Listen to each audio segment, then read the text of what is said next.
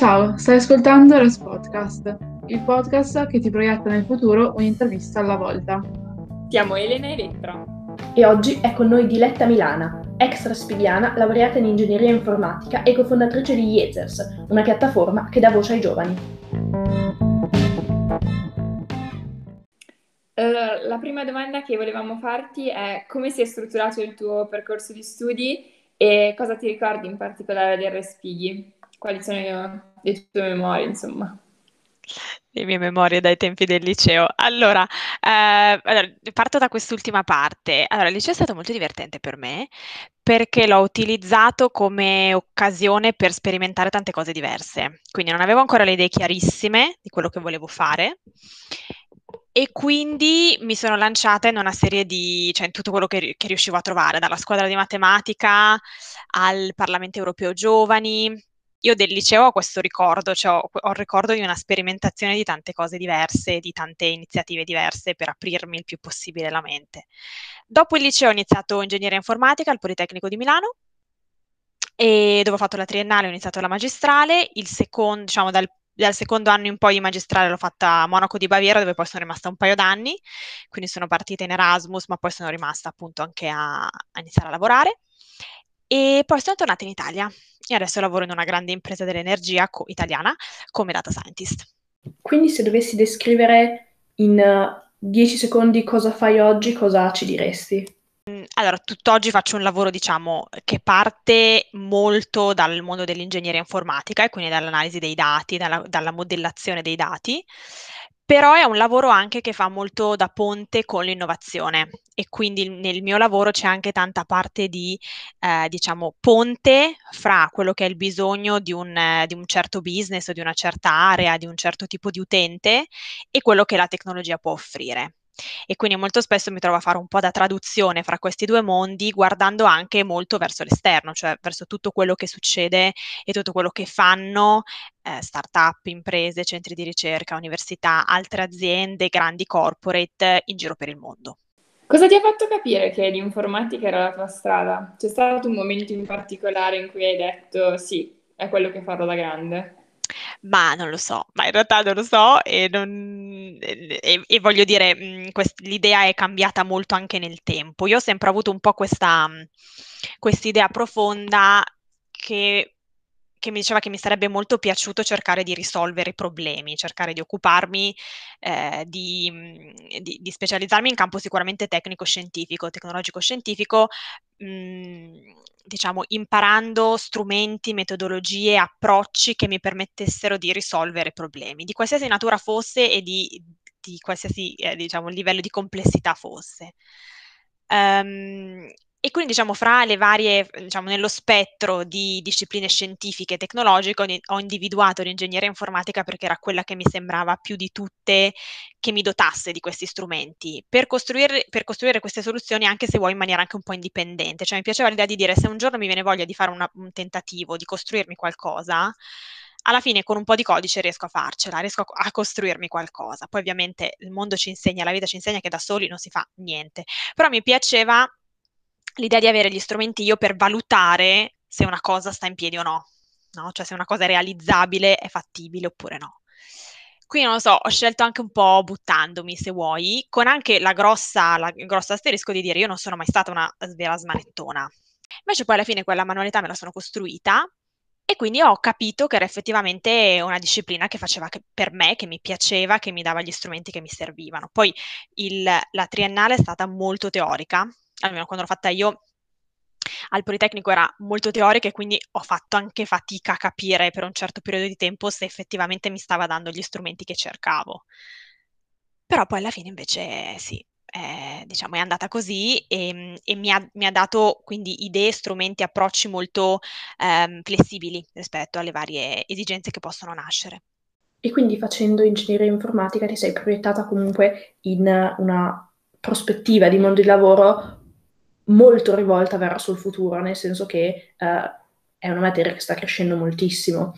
E quindi volevamo chiederti come pensi sia mh, cambiata la prospettiva per un ragazzo che oggi deve decidere cosa vorrebbe fare, quindi deve tenere conto di quello che gli piacerebbe fare e magari anche di come potrà applicarlo in futuro uh, nel, nel mondo del lavoro? Per me è stato, um, è stata una scelta anche molto un po', in, un po', ingenua, un po' esplorativa da un certo punto di vista, eh, che partiva da una, da una, mia idea di quello che poteva essere gli strumenti che mi sarebbero serviti e quello che mi sarebbe piaciuto fare. E purtroppo credo di poter, eh, almeno dalle storie che sento, mi sembra di poter dire che questo tipo di incertezza e confusione c'è ancora oggi, nel senso che un grosso, una grossa difficoltà che tantissimi giovani hanno, vedo Elena che, che sorride, quindi capisco, mm, capisco, che probabilmente è un tema condiviso, cioè facciamo molta fatica no? a, fare effettiv- a, a capire concretamente quando è il momento di scegliere qual è la via che fa per noi, qual è il tema che ci interessa di più, in quale ambito siamo più portati, cosa concretamente fa un ingegnere, ma come potrebbe essere un avvocato, uno scienziato, un ricercatore nella sua giornata normale. Mi piacerebbe fare quello che fa un ingegnere ogni giorno. Um, io credo che questo problema non sia risolto.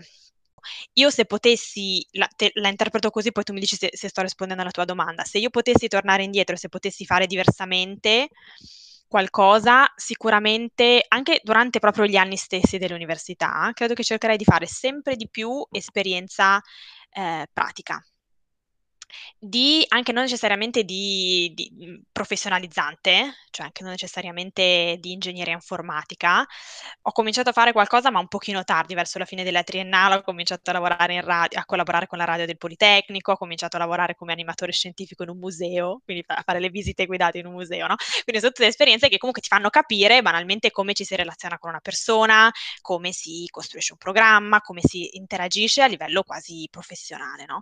Quindi se potessi tornare indietro le farei prima, cioè cercherei di farne molte di più di quelle che ho fatto al liceo o uh, all'inizio dell'università per cominciare a costruirmi una, diciamo, un piano più ampio di cose che so che mi piacciono e cose che non mi piacciono oppure cose che vorrei scoprire, che mi incuriosiscono te. Poi potrebbe benissimo essere che invece non lo capisci comunque, no? nel senso che quindi provi un po' di strade e cominci un percorso universitario che speri sia quello, ma poi magari non è quello, oppure non è proprio quello perfetto per te. Per esempio, io ho scoperto che un lavoro più sul fronte innovazione, come quello che sto facendo ora, più di traduzione e di ponte, è un lavoro che mi appassiona molto di più rispetto a quello di sviluppo algoritmico. Quindi, boh, l'ho scoperto un anno fa, nel senso, no? Quindi, cioè, c'è, c'è sempre tempo poi per cambiare strada, per cambiare rotta, per cambiare idea. E se invece dovessi consigliare proprio a uno studente che ha capito che l'informatica o comunque la traduzione ehm, gli piacciono, cosa consiglieresti? Ma allora, io forse la cosa, la cosa numero uno che consiglierei è di informarsi, cioè di leggere tantissimo tutto quello che sta succedendo in giro per il mondo. Eh, la mia newsletter preferita, per esempio, è quella dell'MIT Technology Review, che si chiama The Download, che penso sia totalmente gratuita, almeno io la ricevo e credo che sia gratuita, ed è una newsletter quotidiana che ti racconta quello che succede nella tecnologia, non soltanto informatica peraltro, no? però in campo tecnologico in giro per il mondo. Per cui già quello, cioè darsi la regola di prendere 10 minuti, 15 minuti ogni giorno per leggere quello che sta succedendo nel mondo, le innovazioni più recenti in campo di scienza e tecnologia, già secondo me è un'ottima disciplina che ti fa scoprire tantissime cose diverse. Quindi un po' quello, l'MIT Technology Review è uno, no? però anche il mondo podcast, su cui adesso voi siete molto più esperti di me, però io per esempio ho letto qualcosa, ho ascoltato, scusate, qualcosa eh, per esempio del New York Times, ehm, in cui c'è questo bellissimo podcast che si chiama Rabbit Hole, che parla di, questa, di come un, un, utente normalissimo, anche un po' annoiato sui social, possa venire risucchiato in un percorso di estremizzazione, radicalizzazione semplicemente dal, dagli algoritmi di raccomandazione. No? Vi ho fatto due esempi a caso, però ecco, secondo me informarsi è un po' la chiave per capire se un tema ti attrae, no? Cioè se tu leggi questa newsletter al terzo giorno ti sei rotto le scatole, forse il campo della tecnologia non fa tanto per te, no? Cioè magari prima prova un'altra newsletter e prova magari un altro podcast. Poi se al terzo o quarto podcast o newsletter proprio vedi che il tema non ti attrae, lo vedi più come un tuo mandato accademico, ehm, lascia stare, insomma, no? Magari non è il campo per te. Quindi forse questo è il primo consiglio. E poi secondo io direi proprio che un errore anch'io che ho fatto un po', no? All'inizio del liceo, eh, dell'università mi sono concentrata tantissimo sugli esami, che erano molto impegnativi, ehm, e non so se ho fatto bene o male, però sicuramente nel frattempo ho fatto poca esperienza pratica. E quindi poi, per esempio, quando sono andata in Erasmus, eccetera, ho scoperto una realtà molto più pratica eh, nel campo magistrale, ehm, anche al Politecnico è molto più pratica e molto più operativa la magistrale, no? Però io ho vissuto anche molto il salto andando in un paese estero, eh, che aveva un meccanismo anche molto diverso dal mio, ed ecco lì ho fatto tanti, ho cominciato a fare più attività pratiche, più collaborazioni, eccetera, eccetera, no? E quindi lì mi sono trovata un attimo spaesata. Ecco, anche questo l'avrei fatto prima, quindi avrei provato a cercarmi ehm, opportunità anche fuori dall'università, anche fuori dal percorso prestabilito, che ti aiutano appunto a farti un po' di esperienza pratica. E invece, spostandoci più dall'argomento dell'università a quello che stai facendo oggi, um, provando a cercare su internet, abbiamo trovato la tua TED Conference e um, almeno personalmente mi è piaciuta moltissimo. E quindi volevo chiederti, prima di tutto, come definiresti um, l'intelligenza e l'intelligenza artificiale per introdurre poi qualche altra domanda? Allora, intanto Elena ti ringrazio molto, io non ho ancora avuto il coraggio di riguardarmelo quel TED per, per, per l'effetto che mi farà e quindi insomma sapere che invece a qualcuno è piaciuto mi fa sentire meglio. Allora, l'intelligenza artificiale da manuale, poi vabbè le definizioni sono tante, però diciamo da manuale è la capacità nelle macchine di fare attività che noi umani associamo a un comportamento umano, cioè cose che noi associamo a una capacità prettamente umana. Quindi appunto ehm, capire cosa c'è in un'immagine, ehm, estrarre informazioni o idee da un testo, um, ottimizzare un certo percorso. Ecco, queste sono attività che richiedono quella che noi chiamiamo intelligenza, che saprebbe fare un umano e non un algoritmo sequenziale tradizionale. E volevo chiederti, si può secondo te tracciare ad oggi a grandi linee un confine tra quello che uh, una macchina ha imparato a fare rispetto ad una persona e quello che invece una persona fa normalmente e una macchina, un algoritmo non è ancora in grado di, di riprodurre?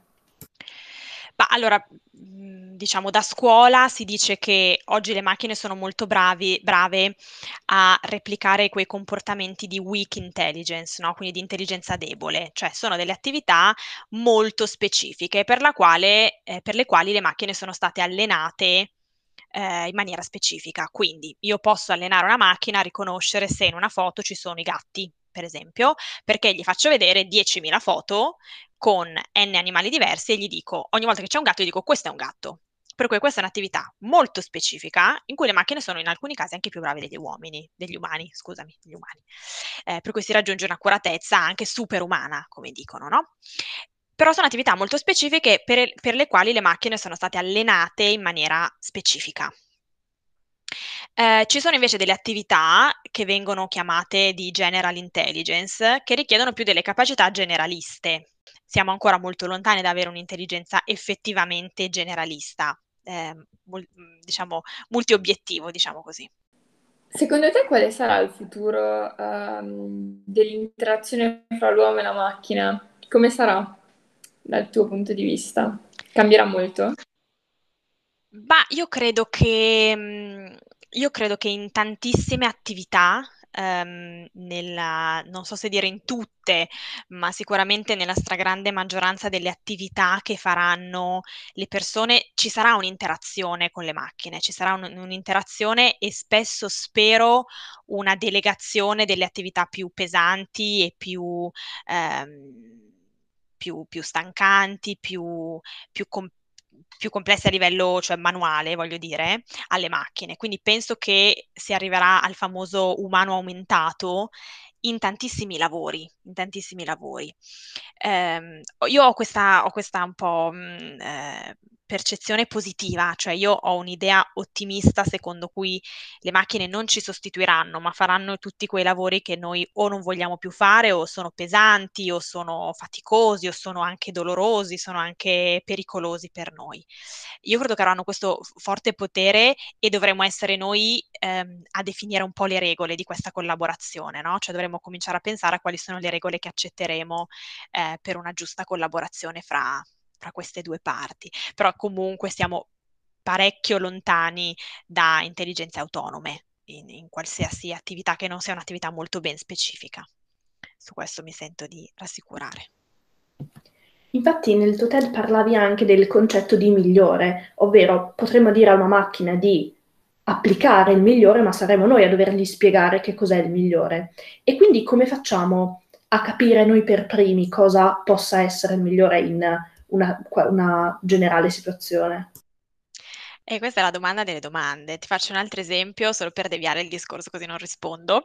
No, anzi poi ci torniamo, ma mh, c'è quest'altra investigazione sempre mh, di ProPublica, credo che è stata ripresa poi in un articolo del, del Technology Review, che parla di questo algoritmo Compass che è utilizzato da alcune corti, alcuni tribunali per decidere se un certo imputato in attesa di processo debba essere riarrestato quindi rischia, è, è, diciamo, c'è un concreto rischio che compia degli altri atti criminali, ehm, oppure possa essere rilasciato. Eh, e nei dati che loro hanno, quindi questo algoritmo è un algoritmo a tutti gli effetti di minimizzazione del rischio sostanzialmente, no? Cioè tu inserisci, da in pancia, diciamo così, a questo algoritmo una serie di dati rispetto a quello specifico ehm, caso e lui ti dice dovresti riarrestarlo oppure dovresti rilasciarlo. E quindi va bene, qui veniva fuori una lunga riflessione anche su un po' sulle discriminazioni, eccetera, eccetera. No, ma già questo, mh, mhmm, già questo caso ci fa pensare a un, a un fatto molto, a, a due fatti molto semplici, che intanto dobbiamo deciderci su quale per noi è una soglia accettabile di errore, un tasso accettabile di errori. Cioè, quando è che per noi, allora, innanzitutto per noi è peggio eh, arrestare inutilmente una persona che poi non ha commesso nessun crimine in attesa di giudizio, oppure è peggio rilasciare una persona, farle commettere un crimine e riarrestarla dopo. Cioè, quale dei due errori per noi è peggio? Quale, quale, quale dolore, quale sofferenza è peggiore? Quindi vedi, anche qui sono tutti temi, cioè, è giusto, è migliore, come dicevi tu, lo decidiamo noi. Allora, io non so dire quale sia il migliore. Sicuramente è un dibattito che non c'è in questo momento. E quindi forse il primo passo è cominciare a parlarne, cioè cominciare a mettere questo tema nell'agenda e nel coinvolgimento anche dei cittadini. Cioè io non lo vedo molto come un tema del decisore di turno o del gruppo parlamentare di turno che lo decide. Sicuramente deve essere un tema di coinvolgimento dei cittadini. Io non so dire qual è il migliore, ma non devo neanche dirlo io. Non devono neanche dire gli esperti, non devono dirlo le cattedre. Deve esserci un processo io credo molto più ampio di coinvolgimento di tutta la comunità, prima che poi qualche azienda privata questi algoritmi li metta in produzione nella realtà, come già sta più o meno accadendo, e, pre- e-, e le regole siano implicitamente inserite in questi algoritmi già scritti. Um, volevamo chiederti, tu sei uh, fondatrice e CEO, uh, eh, se non sbaglio, del, di, una startup, uh, di una startup nuova um, che si chiama Yezers se non sbaglio. Volevamo chiederti come um, è nata l'idea e come si sta sviluppando. Allora, innanzitutto complimenti a Elettra perché al primo tentativo hai azzeccato la pronuncia di un nome impronunciabile. Quindi, innanzitutto, ottimo lavoro. Eh, allora, altro spoiler, eh, Yezers non è una startup. Eh, tu hai detto, hai letto correttamente il nome che noi abbiamo voluto dare per rappresentare un po' un cambio di passo eh, nell'approccio con cui si parla spesso di politica. IEZES è un'associazione quindi totalmente no profit fatta di volontari, quindi è letteralmente il mio tempo libero, ehm, fatta di volontari giovani fra i 18 e i 35 anni che vogliono in qualche modo contribuire al dibattito politico del proprio, del proprio paese. Quindi è totalmente apartitica, all'interno di ESES ci sono idee di ogni genere tipo al, ad eccezione degli estremismi, eh, che sono insomma eh, che non hanno neanche mai avuto interesse a entrare, per fortuna. Comunque eh, ci occupiamo di politica nel senso di occuparsi del proprio paese, quindi non, senza nessun riconoscimento, senza nessun endorsement a, a, partiti diversi.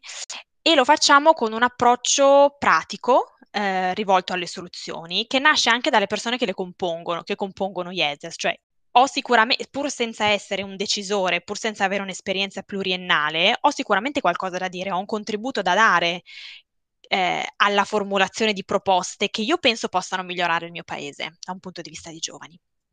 Quindi Eders si occupa, costruisce queste proposte, queste idee eh, in maniera trasversale, lo fa con gruppi di lavoro di, di, ragazzi che oggi sono quasi 600, anzi sono oltre 600, eh, è nata da circa tre anni e, ed è totalmente remote, nel senso che queste 600 persone sono un po' sparse in giro per l'Italia, l'Europa e qualcuno anche per il mondo ehm, e sono accomunate un po' da questo desiderio di dire oltre al mio sviluppo professionale, oltre alla mia vita personale, voglio anche vedere se c'è qualcosa che posso fare per gli altri.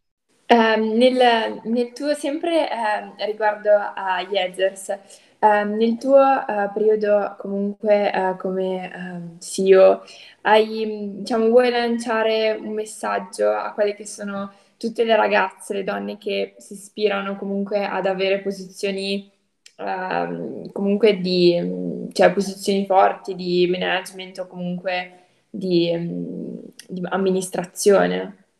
Qual è il tuo, il tuo messaggio? Che Bah, io allora non so se posso, cioè non so se sono la persona giusta come anche modello di riferimento, però sicuramente quello che mi viene da dire è che non c'è, non c'è gender che tenga, cioè se volete fare qualcosa fatelo, cioè non, non c'è proprio, cioè non voglio banalizzare, c'è una forte mh, c'è una forte differenza fra le opportunità a cui possono concretamente ambire i ragazzi rispetto a quelle a cui possono ambire i ragazzi, ma nel, nel nostro approccio di fare le cose non deve esserci nessuna differenza, cioè se lo voglio fare, se ho l'idea di farlo, se ho la capacità di farlo, lo faccio, lo faccio tanto bene quanto lo fanno i ragazzi.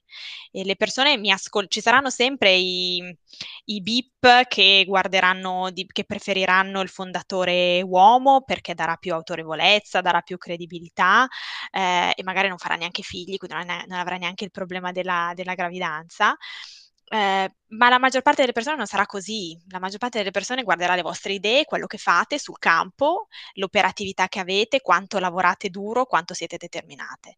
Per cui il mio, io non mi sono mai posta, forse perché ancora sono giovane, per fortuna non ho avuto di, episodi eh, spiacevoli professionalmente in questo senso, non mi sono mai posta limiti, non mi sono mai non mi sono mai chiesta, ma io lo potrò fare, ma ce la farò, eh, o, o, mi servirà, o mi servirà una, una controparte ehm, maschile. Io credo che dovrebbero farlo, perché hanno tutte le carte per farlo.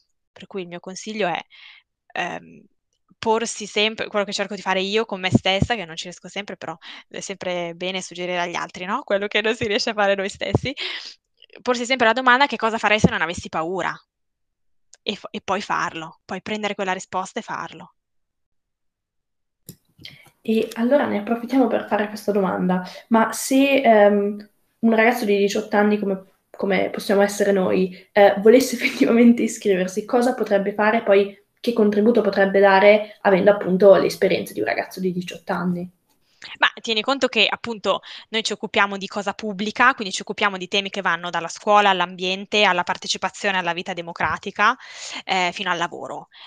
Prima di entrare in Eders e prima di occuparsi di questi temi, nessuno ha bene idea di cosa sta succedendo, no? Per cui il fatto di avere 18, 23 o 29 anni spesso in questi cambi, campi cambia poco per cui c'è veramente, cioè se uno ha, ha proprio l'interesse di dire io pur tenendomi fuori dal teatro delle, della politica elettorale, delle elezioni, voglio provare a capire se posso dare un contributo per il mio paese, il mio tentativo è, cioè il mio suggerimento è eh, fate application, registratevi al sito che è yezes.it slash register o register, insomma non so come dirlo in italiano, e, ehm, e da lì il processo è molto, molto semplice, ci sono alcune chiacchierate iniziali per conoscersi e per capire se Yezers è effettivamente il posto per te.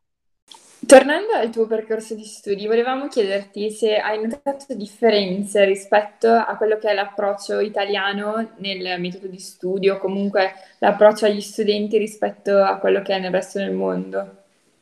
Diciamo, posso fare un confronto eh, limitato, nel senso che io in Germania ho visto il percorso di laurea specialistica, diciamo così, e in quel caso io quello che ho notato eh, è un forte carattere pratico, quindi un forte carattere pratico in praticamente tutti i corsi, in praticamente tutti gli esami. Però, per esempio, eh, ho visto un approccio molto diverso da parte degli studenti, cioè per uno studente eh, in magistrale in Germania, è normalissimo lavorare durante gli studi, in particolare loro hanno questo fo- format, formato dei working students, che sono sostanzialmente degli studenti che lavorano, che hanno dei contratti apposta, per cui lavorano dalle 12, 10, 12, 16 ore a settimana. Quindi è un carico molto modulare che puoi modulare tu sulla base dei tuoi studi, spesso puoi lavorare magari da casa o puoi lavorare negli orari in cui decidi tu, hai un compito da svolgere, hai del lavoro da fare, poi decidi tu quando farlo. E, ehm, e, questo ha permesso a ragazzi della mia età, ragazzi e ragazze della mia età, di arrivare appunto alla fine della laurea magistrale e di aver fatto 4-5 percorsi di lavoro, aver lavorato in 4-5 aziende diverse, no?